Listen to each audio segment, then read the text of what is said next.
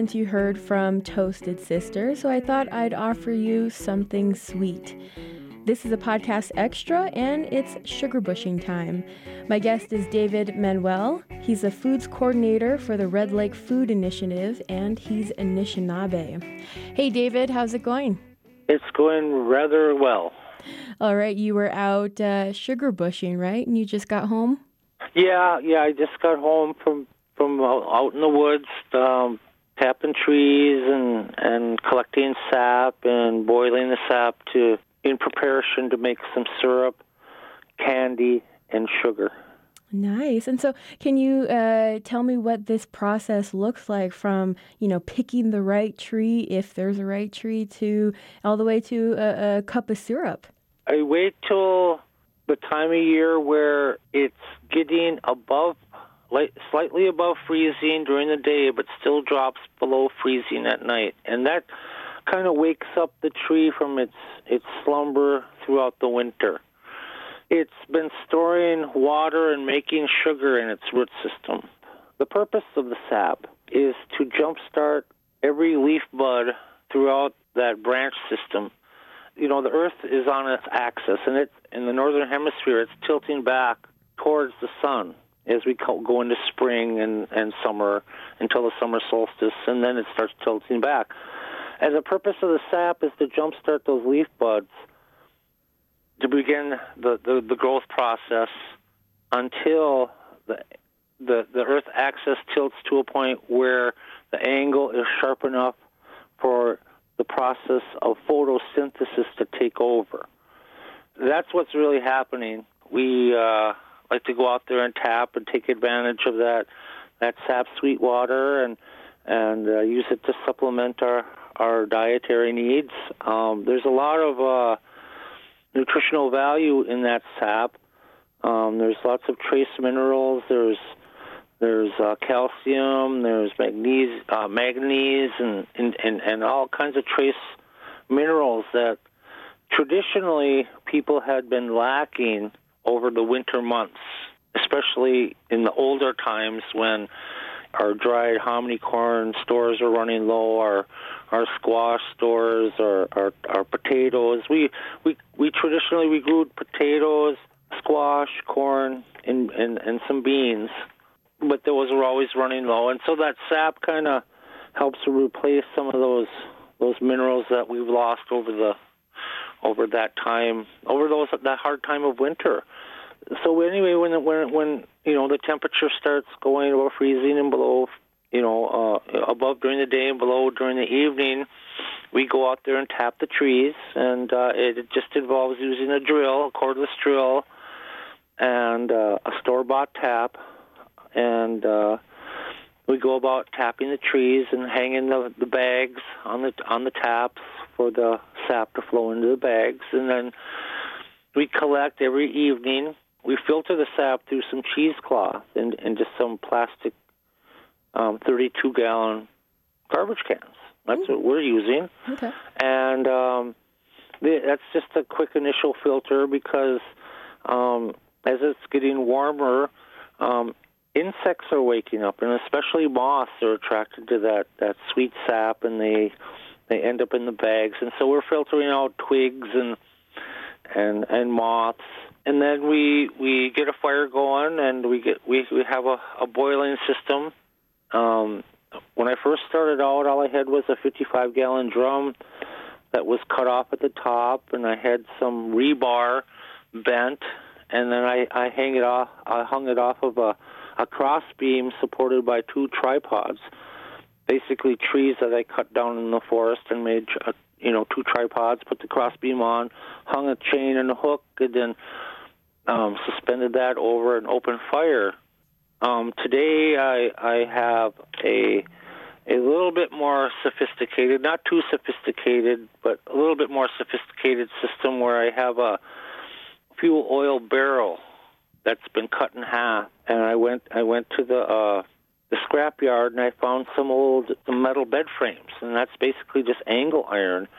And I had a welder weld that on onto that, and I got a hold of some stainless steel pans, and I fitted those pans on the top, and had the welder cut a door on the side of the of the barrel and and weld a couple hinges on there and and uh, I get a fire going in there and that results in um, a, a lot more um, conserving of firewood where the fire is just you know kind of enclosed and focusing its heat directly under the pans to create a boil to uh, get that evaporation process going. It takes 40 gallons of sap to make one gallon of syrup. What? So yeah, it, it, it, that's a process. yeah, and you know these trees aren't in rows. We're out in a in a very natural place mm. where you know we we're out in a maple grove, an ancestral maple grove. In fact, my mother showed me this place where where I do my sugar bushing, mm-hmm. and uh, my mother was born in 1934, and that's where she always remembered going. After I learned how to do it and moved back home here, uh, that's where I began to do my sugar bush, just to, to keep that tradition, that custom going. You know, we get that boiling going and and uh, keep adding sap as it boils down because it will reduce, you know, mm-hmm. due to the, the evaporation and the and, you know the heat of the fire, and we just keep pouring sap in there and keep pouring it in, and it keeps evaporating, and pretty soon it the liquid becomes concentrated with lots of maple flavor and sugar, and it's a, it's a long process. It's unpredictable how things will go. It seems like this year is going to be a shorter season than others I've had years where there was still snow on the ground up until Easter. There still is little patches of snow on the ground, like on the north side of a little slope, but it's almost mm-hmm. all gone. And uh, so it's just warming up a little earlier this year. The trees will will give us their gift, you know, as they see fit. But it's all a gift, you know, and I'm grateful for what they have to offer us. Um, this is something that we've done for ages. Um, we have in our culture stories that have been passed on generation to generation um, concerning the, the, the origin of the sugar bush, and, and they're considered sacred stories, and how they have how the how the sugar bush has helped the people get by, and how they use that that sugar. We've always traditionally have always made sugar. You know, it always goes through that syrup stage, but you know we never had cans or bottles to put it in. So customarily, we always made sugar, and it was very important to our not only our diet, but to our economy as well. Maple trees only exist, you know, in this northern tier of, of woodlands that runs all the way from up in Canada, you know, all the way to I believe Nova Scotia and Maine, and then westward and we're pretty much on the western fringe here in Red Lake to where the maples grow, and that's where the prairie starts, just on the edge of our reservation. And so we were fortunate to have settled here. And uh, what I do in my job is uh, bring tribal members out, classrooms, the different programs that we have on the reservation, and I I do my best to educate them on our tribal customs around the sugar bush and to train people so this this tradition survives. Not like it's in any threat of extinction or anything, but it's because we do this, you know, and instruct people that it will continue. Today I had like uh, about four classes out there and some different programs people that are in drug rehab will come out there. Okay. just to, you know just to get exposed to to something new you know. Um, we had uh, our immersion classes our language immersion classes come out and we use our our native language and talk about it. You know not only our reinforcing custom and tradition but also also our language. And we refer to that as Anishinaabe Mowin so you know, we this is something that uh, that I've done every spring for about ten years now, and before that, I just used to go hang out at, at other people's sugar bushes and and hang just to hang out and help, you know, and that's how I learned. I moved back to my own reservation. I just started to do it. It's really uh, something that uh, I enjoy doing, and I can't think of what else I would be doing this time of year. I would be lost if I wasn't able to do it. Uh, what are some of your favorite things to uh, put maple syrup on or to incorporate um, maple syrup inside of a, a, recipe? Are there any like traditional foods that are made with uh, maple syrup? Well, um, not necessarily with syrup, but with sugar, hmm. yes. Mm. Um, it can be incorporated into just about any dish, and in fact, it was our our primary method of seasoning. And we didn't you know we didn't use it to sugar our coffee. Prior to colonization you know we there was no such thing as fry bread so we didn't put sugar in our fry bread or in any other dish any other colonized dish. It was primarily used as a seasoning. We we don't have uh, any salt traditionally it was a it was used as a seasoning to to make things taste better but when i do make syrup to answer your question i'll i'll use it in my cornbread as opposed to using refined white cane sugar. I really enjoy using it, not syrup, but sugar when we have a fish fry. I don't know why, but to me, the it's just a, an incredible contrast of flavors that really complement one another between with the fried fish.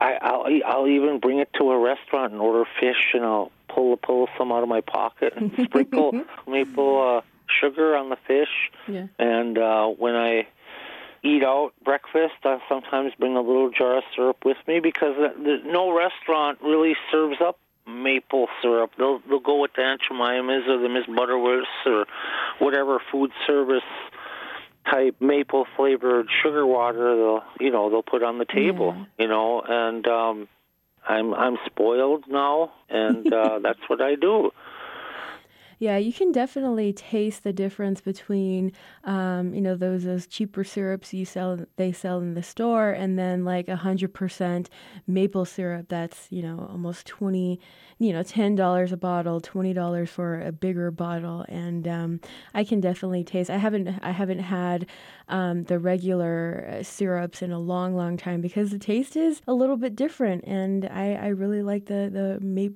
real maple uh, syrup taste a lot better. Yeah, I I know I I yeah you you end up just you know becoming I don't want to say a snob, but uh, uh, you develop an appreciation mm-hmm. for the mm-hmm. real deal. That's how I like to put it. Yeah. Um, are, are, there any um, issues that are affecting maple trees or maple syrup production that maybe you're worried about or thinking about? Um, we have climate change and mm. and um, invasive species, and they kind of go hand in hand. I can't remember the name of the insect, but it's making its way here, and it, it bores into any tree and can kill the trees. And and it hasn't gotten this far north yet, and we're hoping that it doesn't. We're hoping that some of the cold weather will return next year and prevent this new insect from from coming this far north. We have uh, right now um, an emerald ash borer insect that is killing off all the ash trees. Cold weather really kind of puts a, a damper on it going really far north, but with climate change in the mix, and if we start keeping having these mild winters, it'll, it'll it will adapt. I myself am a believer that climate is always changing, always evolving, but I also am a believer that our collective human behavior is also contributing to global warming. I think it's time that we start thinking about how we treat our soils and, and how we treat our air and how we treat our water. All right. Um, and uh, you know, speaking of sweet things, um, I saw a post on uh, the Red Lake Local Food Initiative. You're you're very active on that group, and um, I saw uh, you posting about beekeeping. Uh, do you keep bees also? I do. Yes, oh. I do. Oh. I, I, I keep the, the, the domesticated European honeybee that mm. has made its way, you know, over here to Turtle Island. I I I do it not because I, I, I just sound awful. I just love honey. you like sweet things. I yeah, and uh, and again, I use that you know in place of the the the cane sugar or the sugar that's made from um, the beets. Mm-hmm. And I also, you know, I I enjoy it. I find it challenging, and a byproduct of this is that I I got a big garden also here at my at my home, and uh, so I'm I'm contributing to the the pollina- pollination of of my my vegetable plants and uh, my honey. I've never tasted honey that tastes like mine. It it you know you can go in the store and you can buy clover honey, you can buy buckwheat honey, you can buy just honey honey and all that all those flavors are coming from within three miles. I'd say we have uh, four hives now, and we're only going to use three of them and keep one back in case a hive swarms, and hopefully we can catch it and put it into the fourth hive. I've had a hive swarm before, and it's actually pretty cool to watch, but it's also kind of sad to see the bees leave. and I want to catch them and and and, and keep them around and. uh Wait, what what does that mean when a hive uh, swarms? Like they they lost their queen or something, or well, why would no, they do that? actually, actually, it's it's part of their propagation. It's part of their survival mechanism. You know, uh, everything they do is for the wellness and good of the hive. Mm. You know, meaning all of them. The the the queen that's in the hive, for whatever reasons, decides to propagate to to lay a, a queen, Mm. lay another queen, and and and and it is surmised that she senses that there's enough food in the area to create another queen. And when she does that and when that when that new queen is born the older queen that gave birth to the new queen will literally leave the hive and will take about half the bees with her and they and then they they will start to swarm and they'll gather in a tree branch nearby and then they'll set out they'll they'll set out their scout bees to go look for a new home. That's I think it's pretty neat. Yeah, yeah, that, that's uh, pretty pretty cool how bees work, and then they give you honey. Yeah, well, no, all we steal stuff. we steal the honey. Yeah. Oh, yeah, yeah. We we we we steal it. I, you have to admit that. I admit it to myself. mm-hmm. Because what they're doing is they're they're gathering food to to weather through the hard times of of late fall and winter. It's quite common for the commercial beekeeper to overwinter their bees, you know, down in the in the warmer climates, Texas, even Mexico, you know, and uh, where things are still blooming and flowering and pollen is still being produced by whatever plants down there are doing that. And then, you know, it, it's it's pretty tough to winter bees up in, up in our northern climate, up in our harsh winters.